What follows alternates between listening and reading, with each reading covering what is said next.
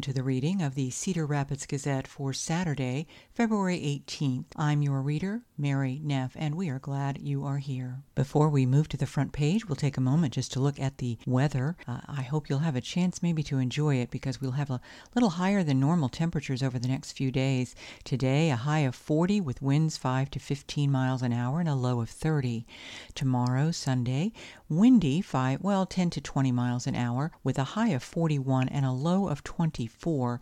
And then on Monday, winds from the south 10 to 20, a high of 40 and a low of 27. How does that compare? Well, our normal high and low is a 34 for our high and a 17 for the low. But in 1981, we had a record high of 65 on this day and a record low in 1936 of minus 18. Today, we will have 10 hours and 45 minutes of daylight. The lead story on the Gazette's front page comes under the title Faulty Well May Disrupt Dow's Farm Operations. This is from Marissa Payne, Dateline Cedar Rapids. Nonprofit Feed Iowa First may shut down operations on the slice of land it subleases on Linn County's Dow's Farm Agri Community Development for use by underserved farmers, as the county has no plans in the near future to replace a potentially failing well that provides water to the agricultural land and fuels farming. County officials say the well's condition is unfortunate, but the Board of Supervisors isn't interested in funding a new well until it can firm up the long-term plan for the approximately 170-acre development that calls for a working farm, housing, and conservation elements. They don't want to put money toward a well that may end up on the wrong spot once the whole project comes to fruition. It's on county-owned land bordered by Mount Vernon Road on the south, Dow's Road on the west, and the Squaw Creek Ridge residential development on the northeast. But those invested in bringing to life the agricultural portion of Dow's farm fear the consequences of Feed Iowa First being unable to stay on the land, and say it may jeopardize the county's ability to attract a farmer in the future to realize the original vision of the agri community. Without a commitment to a working well by March 1st, Feed Iowa First Executive Director Emily Renshaw said the organization will be forced to decommission operations, leaving the agri community without a farmer. She asked for a new well to be installed by June. Renshaw told supervisors Monday this decision would force underserved farmers off the Dow's land and leave a gap in production and land remediation that could close the door for finding a long-term farmer. Feed Iowa First subleases a roughly 3-acre portion of the overall approximately 40 acres slated to be used as farmland. That lease expires in October. The nonprofit has been there since the spring of 2021, when it began work to transition the land from growing conventional crops to table food. The tract of land Feed Iowa First rents is home to its Equitable Land Access Program, which allows land access to underserved farmers. In 2022, the organization had four emerging farmers who are black, indigenous, people of color farming on this site. One farmer is looking to expand and be the only farmer on the three acres, and he'd potentially expand to 40 acres in the future, according to Renshaw. She asked the supervisors to consider renting the land to this farmer. Over the last two years, Renshaw said the site has produced more than 25,000 pounds of culturally relevant produce for sale in local and national markets, driving a local economic impact of over $50,000 and boosting access to food grown in Iowa. In the summer of 2022, Renshaw said well pressure began to drop below 8 gallons per minute, which isn't enough to irrigate and puts farmers at risk of mid-season loss. According to information Renshaw said she shared with the supervisors, the well casing has collapsed. The pump is no longer submerged in the water and thus is not cooled. She warned that this will cause a failure, resulting in no water on site, and because of the high water needs of table food operations, it is not feasible to tank water in from off-site. County Planning and Development Director Charlie Nichols said the well isn't broken yet and could last another couple of years, or it could break at any moment. The well was installed about three years ago. Nichols said the well installer was pulling out dirt or sand and should not have continued with installation. Now, the fairly new well is in a state of imminent failure. The supervisors in October allocated about $40,000 in federal American Rescue Plan Act funds toward the well, but have paused disbursements of those dollars while the overall development is in flux. County Planning and Development applied for that project. If another farmer eventually comes in and wants to farm the entire 40 acres, not just these acres, Nichols said the county will have wasted money should the well need to be in another spot. The board allocated those funds because they do want to invest in infrastructure to make the farm successful, Nichols said. Continuing, but to give the farm the best chance of being successful, they don't want to invest that infrastructure until there is a long term full site plan and not a three acres plan. Supervisor Chair Louis Zumbach said the county isn't trying to adversely affect anybody. County officials simply don't want to put the well in the wrong place, which staff and the developer have advised will happen if they proceed with installation now. Zumbach said, The well is not for just this couple of acres. It's to be used for the farm and the whole development, which is unknown how many years away that is. The original pitch for Dow's Farm predated the COVID 19 pandemic. Since then, rising interest rates and supply chain issues have affected development plans, raising some questions over whether the initial vision can be realized in the present reality. The project also lost its original champion with the retirement of Nichols' predecessor, Les Beck. Developer Chad Pelley said he can empathize with Feed Iowa First moving toward not committing to another season on the site without a properly functioning well, saying, There's a commitment to an agricultural component, whether or not the nonprofit stays on the site. The county has made that commitment, and there's a governing plan that requires it. One fourth of the site is to be dedicated to farming operations, one fourth for the residential component, and the rest for conservation. While awaiting possible federal community development block grant derecho recovery funds for Dow's housing, the developer has held off on breaking ground at the site. Nichols said as part of the purchase agreement with the developer, once the first payment is made for the land, there will be an easement put in place over the farm that restricts it to sustainable farming practices and bars housing or commercial development on the agricultural land. Supervisor Ben Rogers, the only person who's been on the three member board since the project was first conceptualized, said the county is working with its development partner to examine what is realistically achievable in the next five to ten years and whether the original agri-community vision works in the current economic climate. Rogers said, "We have to do what's best for the interests of the project and taxpayers, and not only for the benefit of a nonprofit who's utilizing the county land." Linn County will need to issue a new request for proposals for farmers on the public land. Nichols said that could occur possibly after the contract expires between the county and the Sustainable Iowa Land Trust, also known as SILT, which subleases the land to Feed Iowa First, so there's no clear timeline.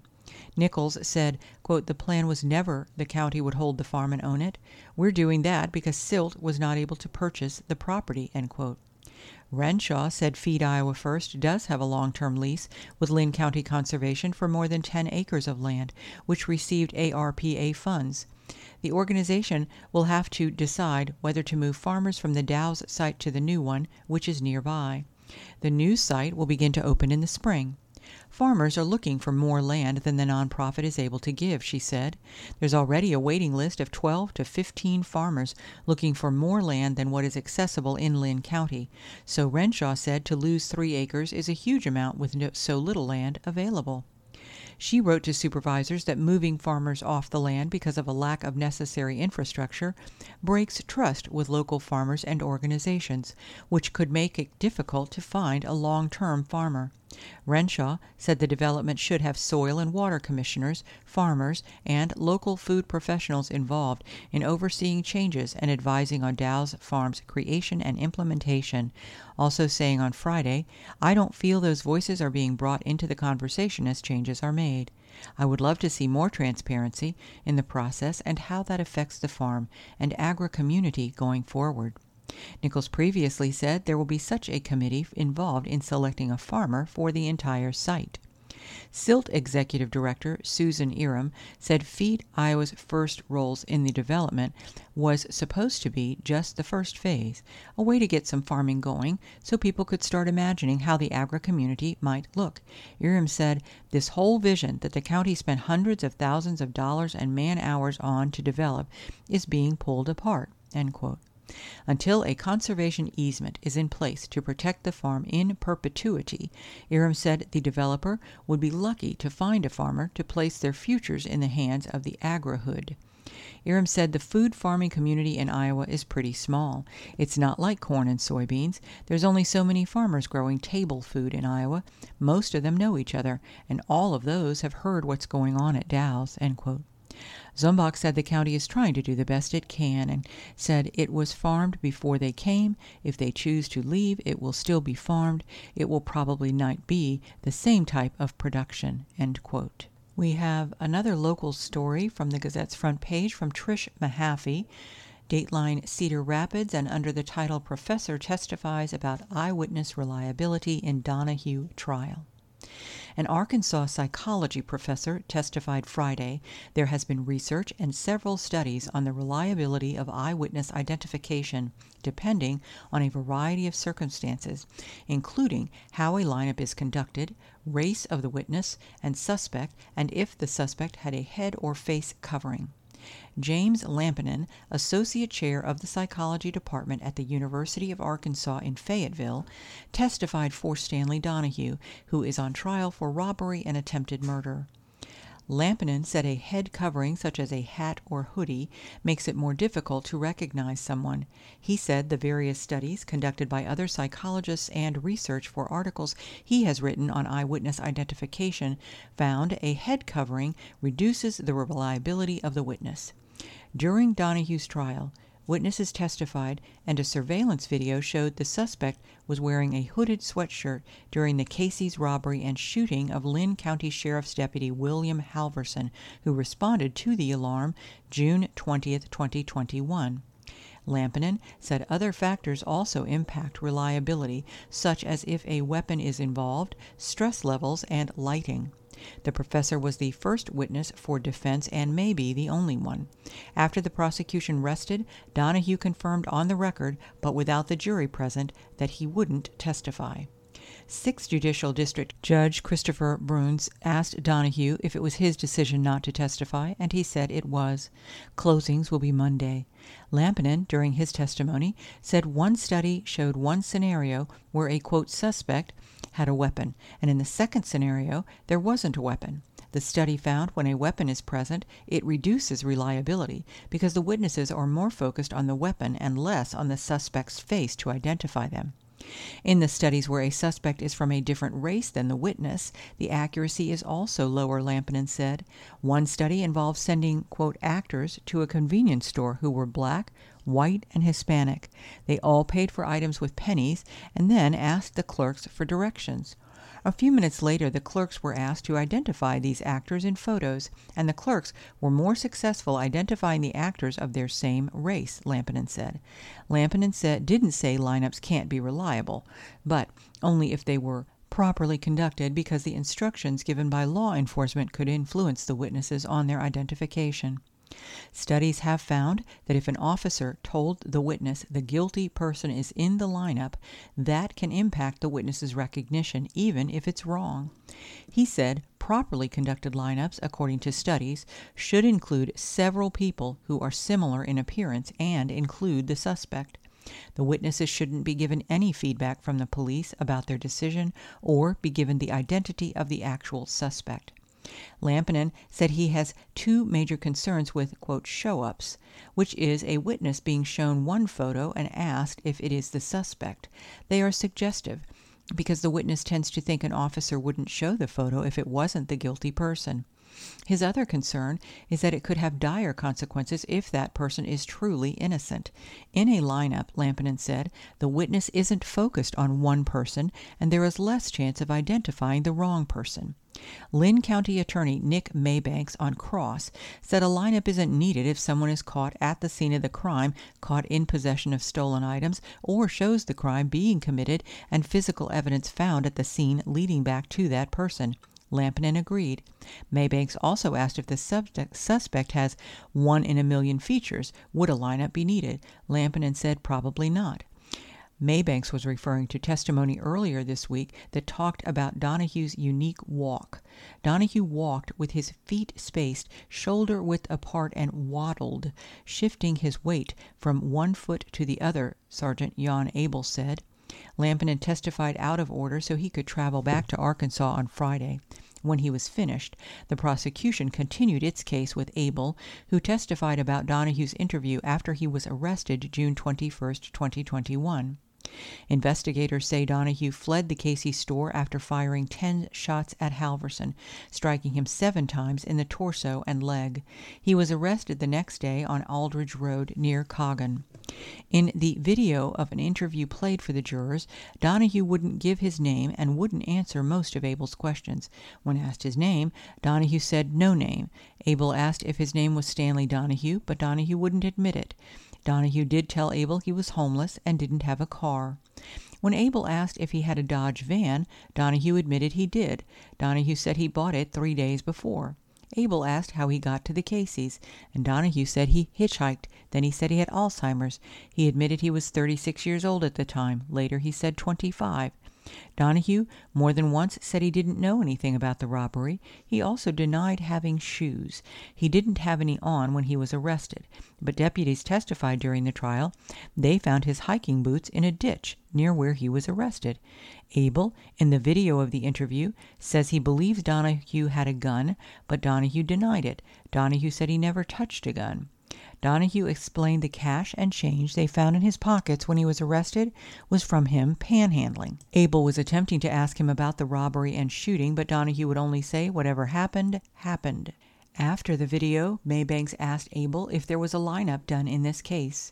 Abel said it wasn't needed. Donahue was the registered owner of the van and of the gun used to shoot Halverson, and Halverson identified Donahue was the person who shot him.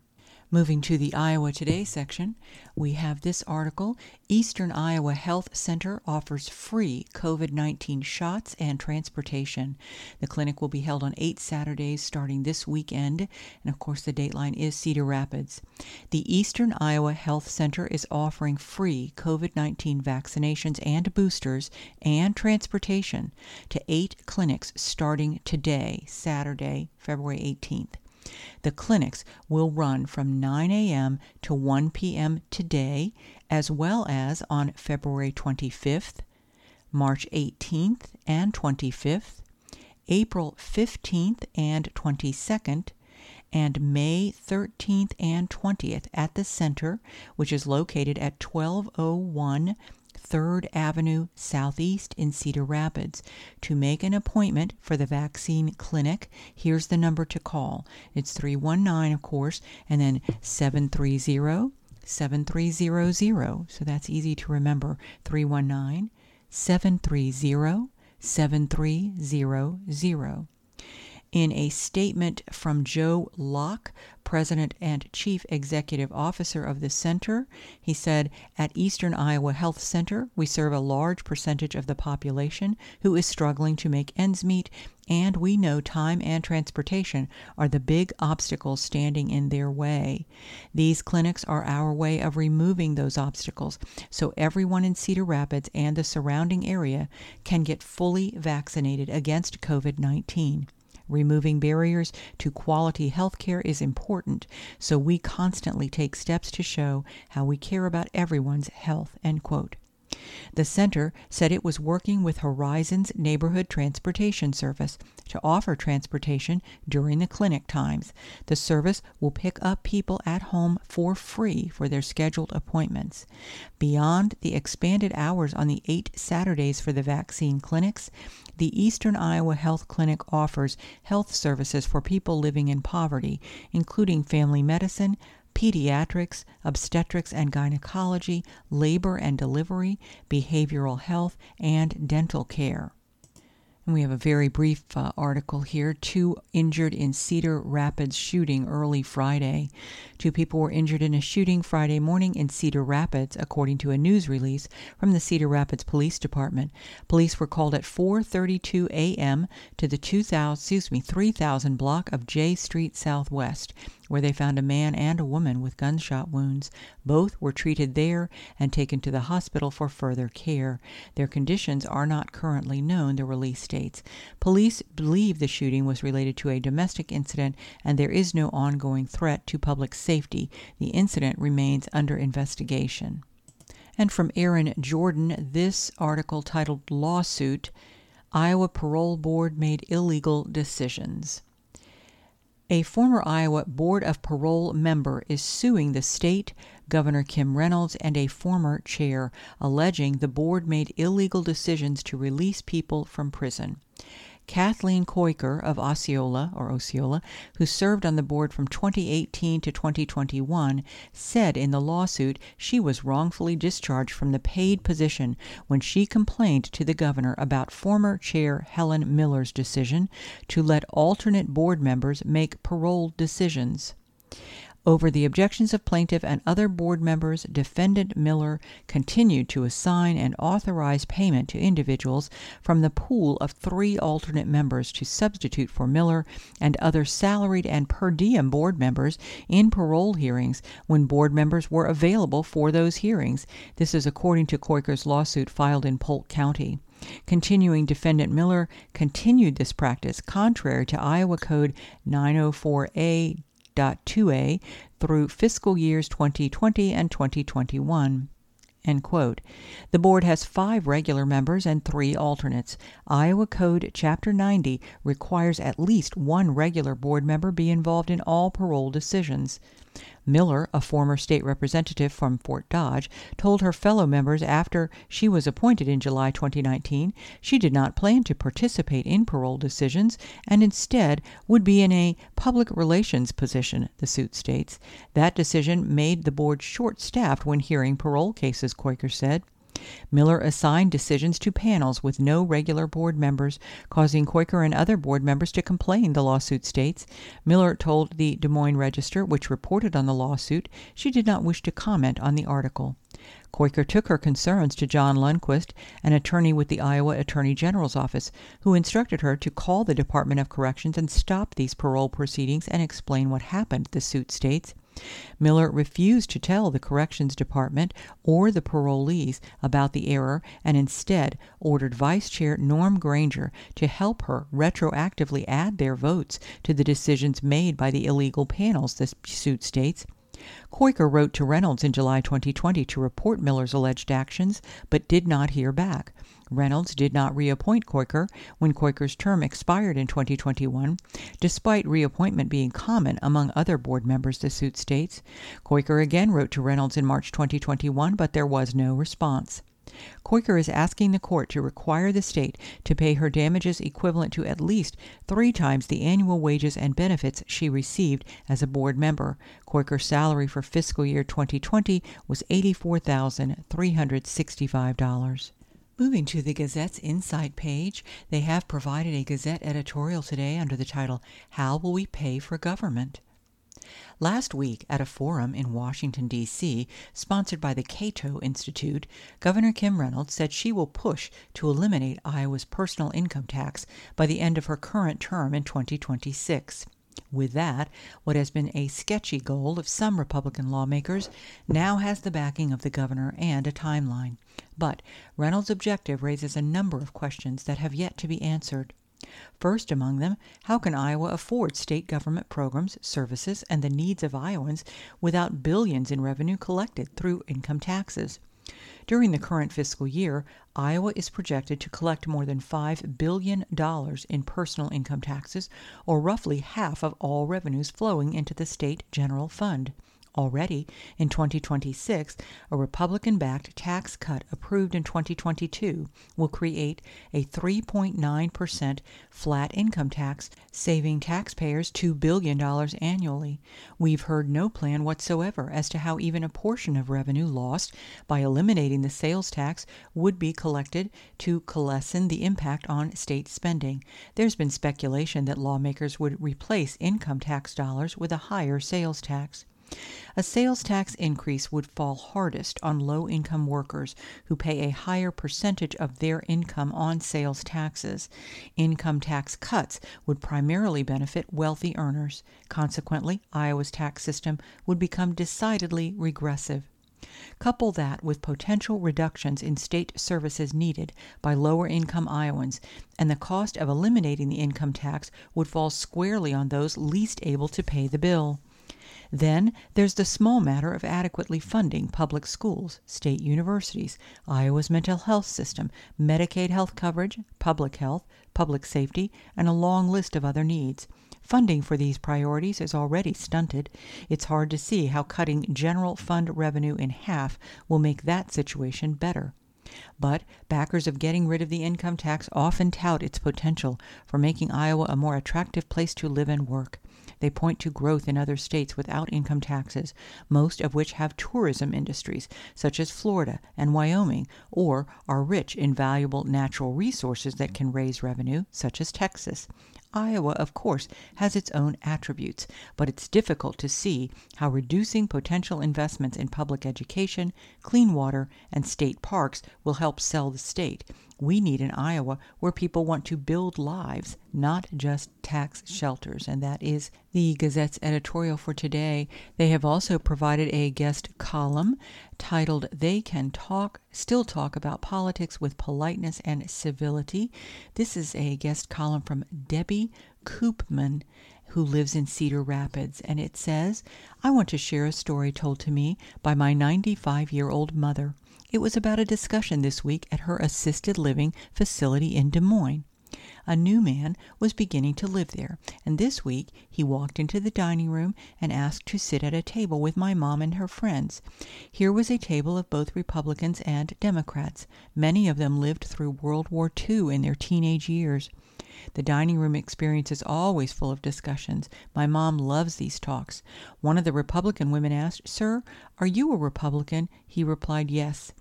Then she asked, Did you vote for Trump? The reply was yes. Then another woman said, Can I ask you why? The newcomer said, Because he was a great businessman. The table then dug into their opposing arguments. They discussed whether Trump did best with the funds from his father or through the money donated through all of his political paid gatherings. There was humor, there was disagreement, there was respect. I told my mom I was so impressed by these aged women and men who have lived through so much history. How could they ask such direct questions and then have a civil discussion? What seems to have happened in this country is that we, quote, baby boomers and our adult children are not able to do the same thing. We cannot share and talk about the hard questions without becoming heated. Why should we not talk about politics and religion as a chance to continue growing our perspectives, to first ask the question, then quietly listen, and then comment? Are we so afraid of losing a friend that we have to just do small talk? This country is so divided that we form our own side. We only react to just the books we read, the radio and TV channels we watch, and what we hear at our church. Is this what America has become? Is this what we want for our grandchildren? I have plenty of friends on both sides, and our talks are not as honest as those in the assisted living facilities. Do we have to be old before we are not afraid to ask a stranger about their views? You may have an incorrect view of assisted living facilities. It is not just a quiet, reserved place to live the end of life. They are full of men and women who have seen wars and so much life change and still continue to engage each other. I am so proud to hear how they jump onto a bus every two years and go to the polls and vote. They are not done examining our government and loving America. I miss the good discussions my family had as I grew up. We watched the same news together and talked. Nowadays, each person has their own device in their own place of comfort, and we miss the spontaneous discussions of how our history has changed us. I admire that there are such wonderful bipartisan talks between our elders now living together at the assisted living facilities, and this is written from Debbie Koopman, who lives in Cedar Rapids. And lastly, from the Insight page, we have one community letter. This is from Ann Fields of Lansing, and it says House File 3 revises the SNAP program in the following ways. Number one, adds an asset test. Households cannot possess more than $2,750 worth of assets, excluding their house and one vehicle, even if there are two working people in the household, or $4,250 if there is at least one member of the household with a disability or is age 60 plus. 2. Adds a work component of 20 hours per week with few exceptions. 3. Limits the foods eligible to be purchased with SNAP funds. 4. Will contribute to additional hunger across Iowa. And then she continues In my home county of Allamakee, this will affect 874 individuals in 393 households who now receive SNAP benefits. Over 50% of those on SNAP are children or elderly. Monthly benefits average $152 or only $1.69 per meal. The economic impact of SNAP is over $200,000 for Allamakee County. Why is the Iowa legislature considering this bill? When I talked with Representative Anne Osmundson, she told me it was to limit fraud. However, the fraud rate for SNAP in 2021 was 0.9%. SNAP has one of the lowest fraud rates of the government social programs.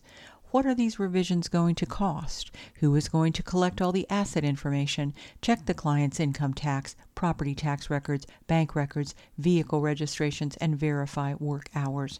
This will cost more than the state will save in reducing the small amount of fraud, and Ann Fields of Lansing urges you to call your legislatures and tell them to vote no on House File 3. Before we move on, just a reminder that you are listening to the reading of the Cedar Rapids Gazette for Saturday, February 18th on IRIS, the Iowa Radio Reading Information Service for the Blind. And now, as we do after each break, we will look at the obituaries. There are not too many published obituaries today. There are quite a few of the quote other notices that are really essentially just death notices. So I will cover those first. We have several from Cedar Rapids. First, Naomi M. Brewster, age 81, who died Thursday, February 16th. Arrangements are being made through Cedar Memorial Park Funeral Home. Donna Mae Height, age 94, who died yesterday. Murdoch Linwood Funeral Home and Cremation Service is handling those arrangements. And then also from Cedar Rapids, Joseph F. Rossberger Jr., age 82, who died Thursday, February 16th. Uh, his family is being assisted by Cedar Memorial Park Funeral Home. In Hopkinton, Leon Everett Beitz, B E I T Z, age 84, died Wednesday, February 15th. Bohnenkamp Murdoch Funeral Home and Cremation Service in Manchester is in charge of those arrangements. In Millersburg, Doris McCartney, age 98, died Wednesday, February 15th. Pal Funeral Home is assisting the family. In Monmouth, Dawn Durkop, D U R K O P, age 42, died Thursday, February 16th. Uh, her arrangements are being made through Carson Celebration of Life Center in Maquoketa. From Rhinebeck, Regina, also known as Gina Steinbraun, age 59, died Wednesday, February 15th. Jameson Schmidt's funeral home will be in charge of those arrangements. In Williamsburg, Harlan Dorman, age 91, died Thursday, February 16th. Powell Funeral Home is handling those arrangements. And from Winthrop, Shirley A. DeGreif, DeGreif, age 86, died Thursday, February 16th. Her arrangements are being handled through Fawcett Schmidt's Funeral Homes. Moving to the longer obituaries, Scott Drake age 63 of Coralville, passed away at his home after a brief illness on Wednesday, February 8th.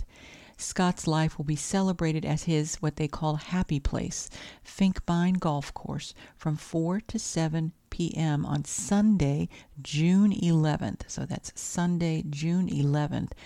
And through the lives he improved with organ donation. For a complete obituary, to share a memory or condolence with his family, they invite you to visit Gay and Ciha Funeral and Cremation Service website at gayandciha.com.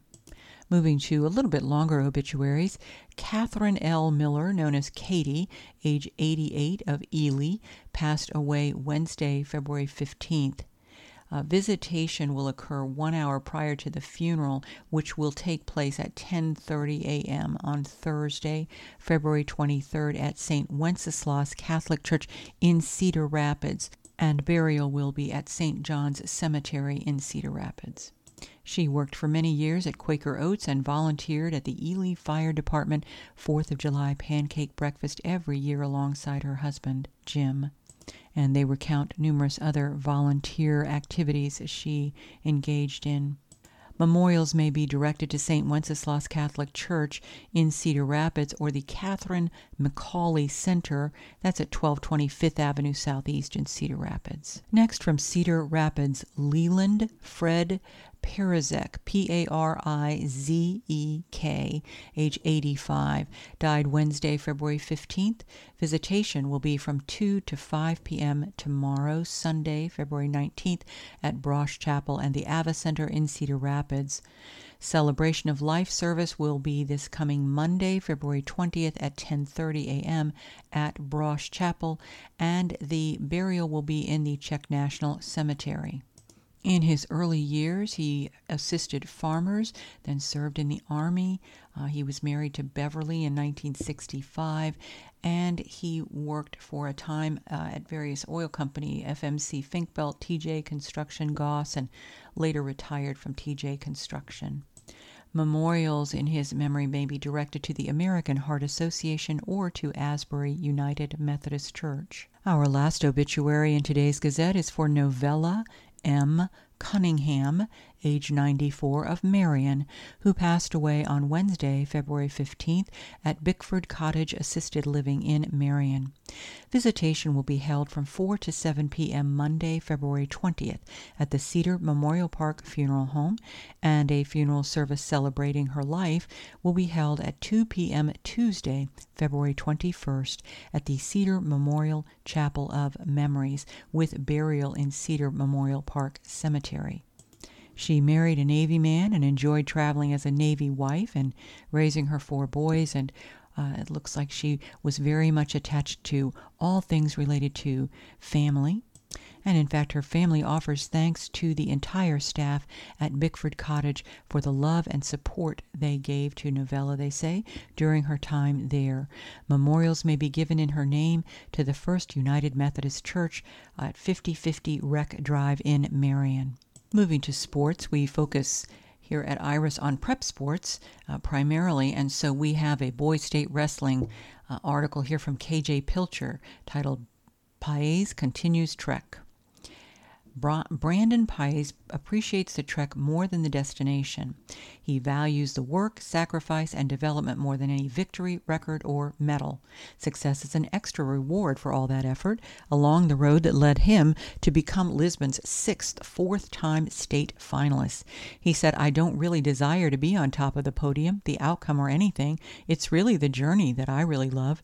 If being a four time state finalist is part of the journey, then it is what it is, but being part of that group is really special. End quote. Paez continued his dominant drive to another finals appearance, throttling Wilton's Gabriel Brisker 16 to nothing in the 120-pound semifinals of the Class 1A Boys State Wrestling Tournament Friday morning at Wells Fargo Arena. He was joined in the finals by Lions heavyweight Wyatt Smith and helped Lisbon move into fourth place in the team standings. The journey has covered a lot of ground. Paez is originally from Nevada and moved to the eastern Iowa's fabled wrestling community right before high school. The experience has changed his life forever, and not just as a competitor, for which he is grateful. saying, Lisbon not only made me a better wrestler, but a better man. I would move to Lisbon in the lifetime after and the lifetime after that. End quote.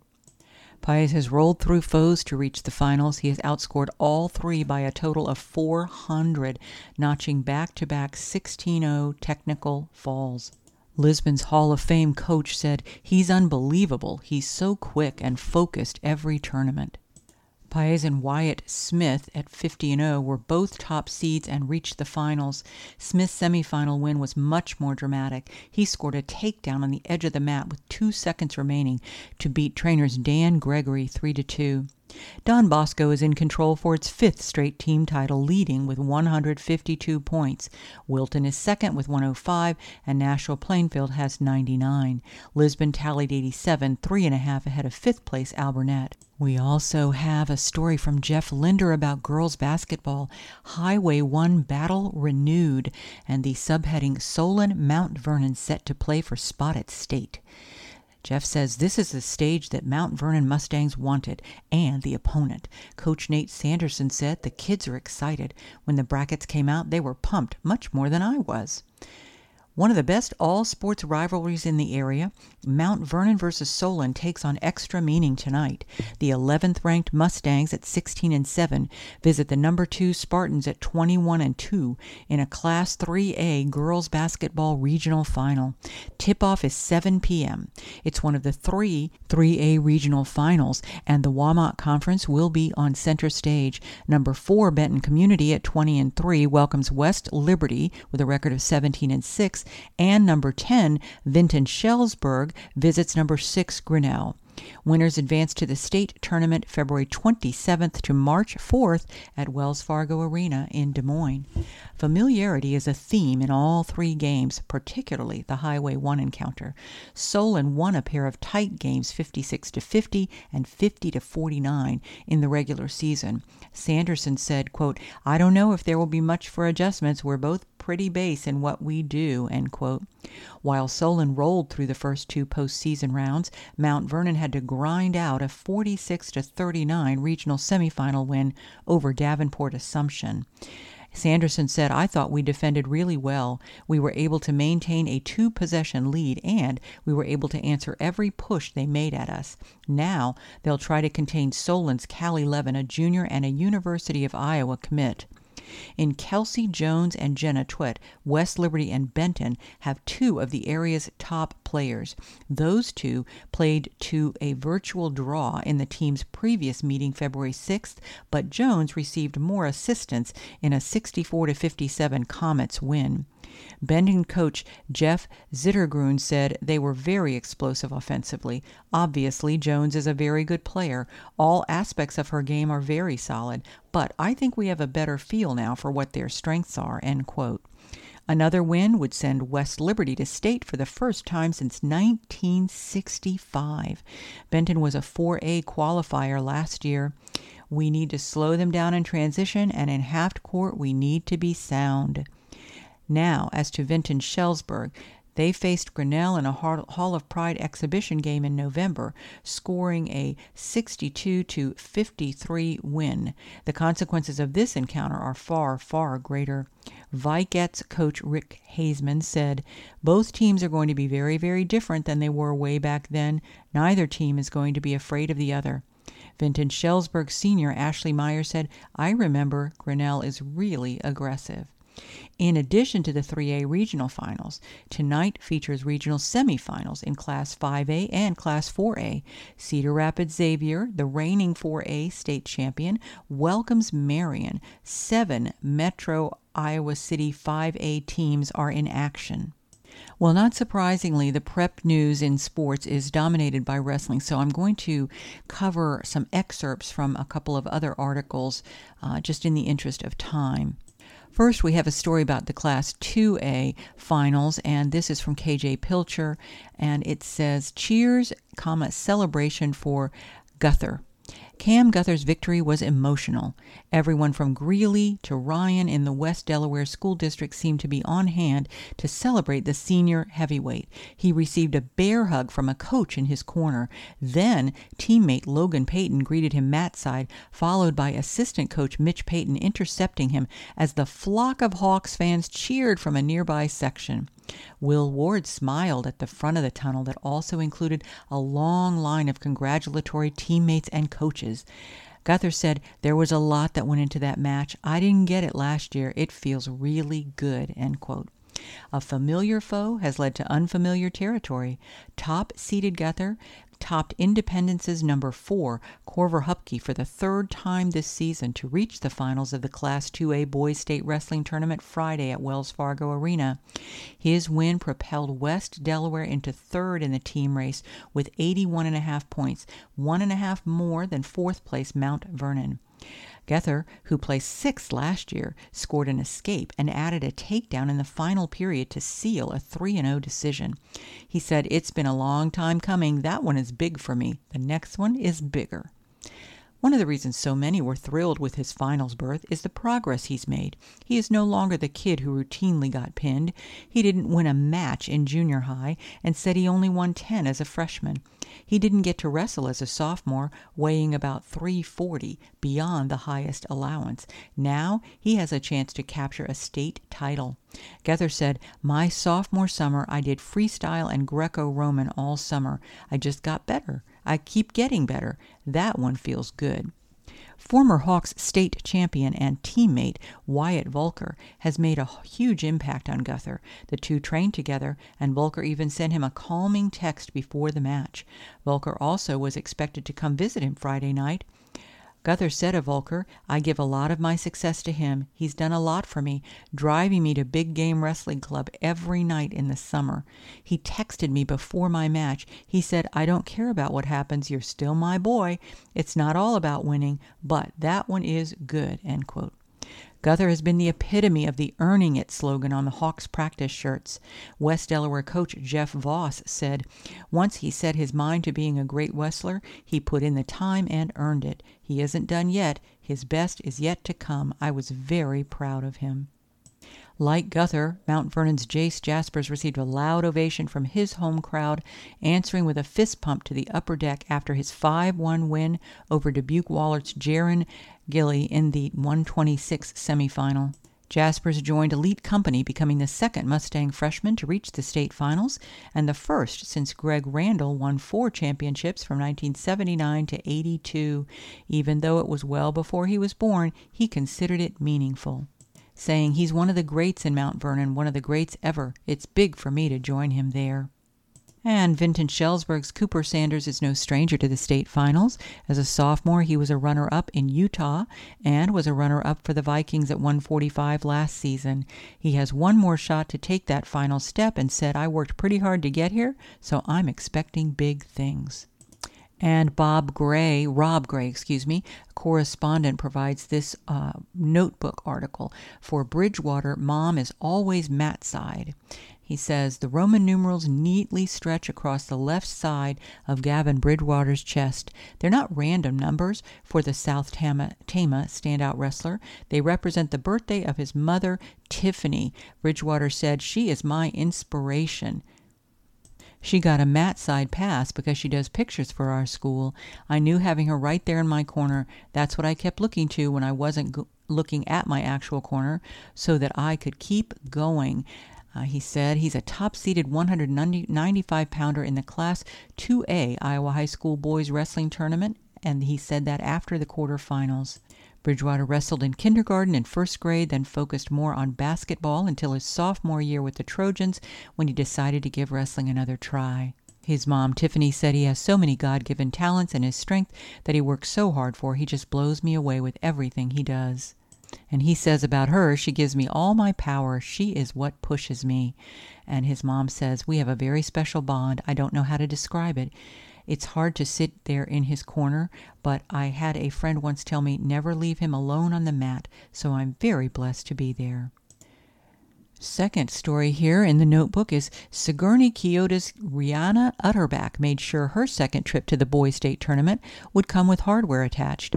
The number eight seeded 106 pound sophomore scored a pin after a first round bye, then won by decision 6 4 to reach the quarterfinals and ensure a podium finish.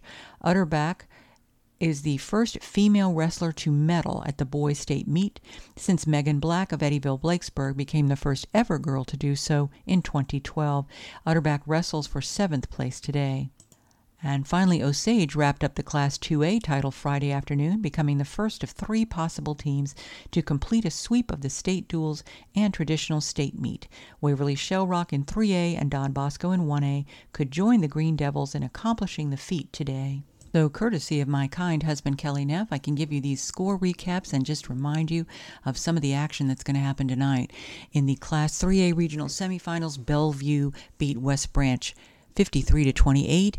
Uh, Iowa City Regina uh, took on Wilton and beat them 63 to 34. It was North Linn over Calamus Wheatland 68 to 17, and Montezuma and Springville had a close one. Montezuma came out on top 45 to 42. And we heard about some of them, but in a Class 5A regional semifinals. This is Class 5A.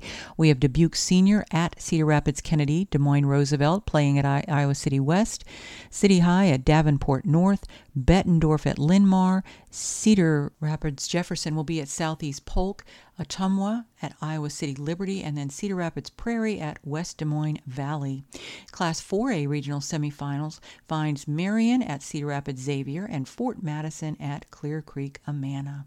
There are no uh, business articles. There is not a business section today, but there is a living section in the Gazette.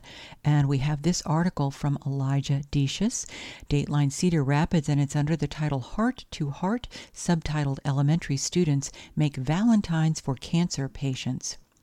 What started as a lip balm fundraiser for cancer patients turned into an effort that's been more than lip service to those going through chemotherapy and infusion treatments at Mercy's Hall Perrine Cancer Center. On February 13th and 14th, nurses in Cedar Rapids distributed hundreds of Valentine's Day cards made by students at Echo Hill and Novak Elementary Schools in Marion's Linn-Mar Community School District.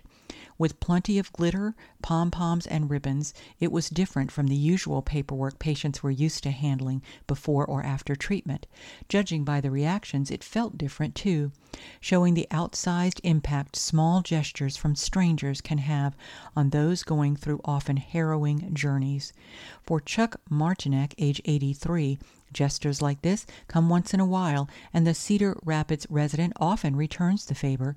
This Valentine's Day he urged every nurse to take some chocolate from a tin his wife arranged. Twice a month for the last 11 years, he's been receiving infusion treatments for an immunodeficiency disorder. Each infusion takes five hours. As he progresses in his treatment, these gestures mean more and more. Chris Peck, age 73 of Fairfax, says it gives me a boost after receiving a card with her chemotherapy in the room next door to Martinek. Hand decorated hearts from children take on a different meaning with treatment, she said. Now the impact comes to the forefront for her and her husband more than it might have before. Echo Hill Elementary School kindergarten teachers Heather Agnew and Wendy Edwards saw lip balm fundraisers in other states and wanted to start one in their community. Edwards, who started organizing the fundraiser, said cancer catches everybody. People here didn't hesitate to pay it forward and help someone going through cancer feel better. After going through breast cancer treatment last year, Agnew knew the havoc that chemo wreaks on a patient's lips, but more than that, she knew the meaning of small gestures from strangers while going through what can be an emotional experience confronting one's mortality. She said, I think you look at life differently when you're going through something like this. Every little thing seems more important and touching toward you. In today's world, we take so much for granted when you're healthy and busy that when something happens that impacts your life like that, it's those little things you never would have thought about. They make a difference, end quote. So, when Mercy asked if her classes could make Valentine's Day cards for patients, she didn't hesitate to expand their effort even further. With 105 students, their five kindergarten sections made enough cards to go with the 130 lip balm treatments they donated. Independently, Novak Elementary kindergarten teacher Jen Welsh heard about the idea from someone else and organized her own card drive, expanding it to all kindergarten through K4 students in the school to donate hundreds more cards to the effort.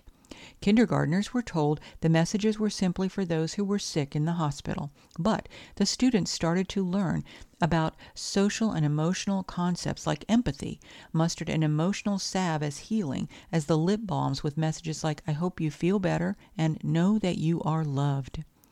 She said, I just tried to make them feel that empathy of what it would be like if it were them in that position. They think it's just a nice thing to do. We talked a lot about being a member of the community and showing care, even if we don't know who the people are. End quote. Pairing younger students with older fourth grade students, the Novak Elementary participants used the chance to just talk about life, too. The kind of stuff we don't always have time for in school anymore, Welsh said.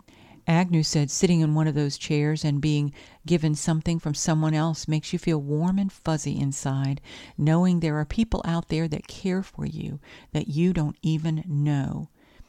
End quote. It's a medicine that delivers instant results, Valentine's Day or not.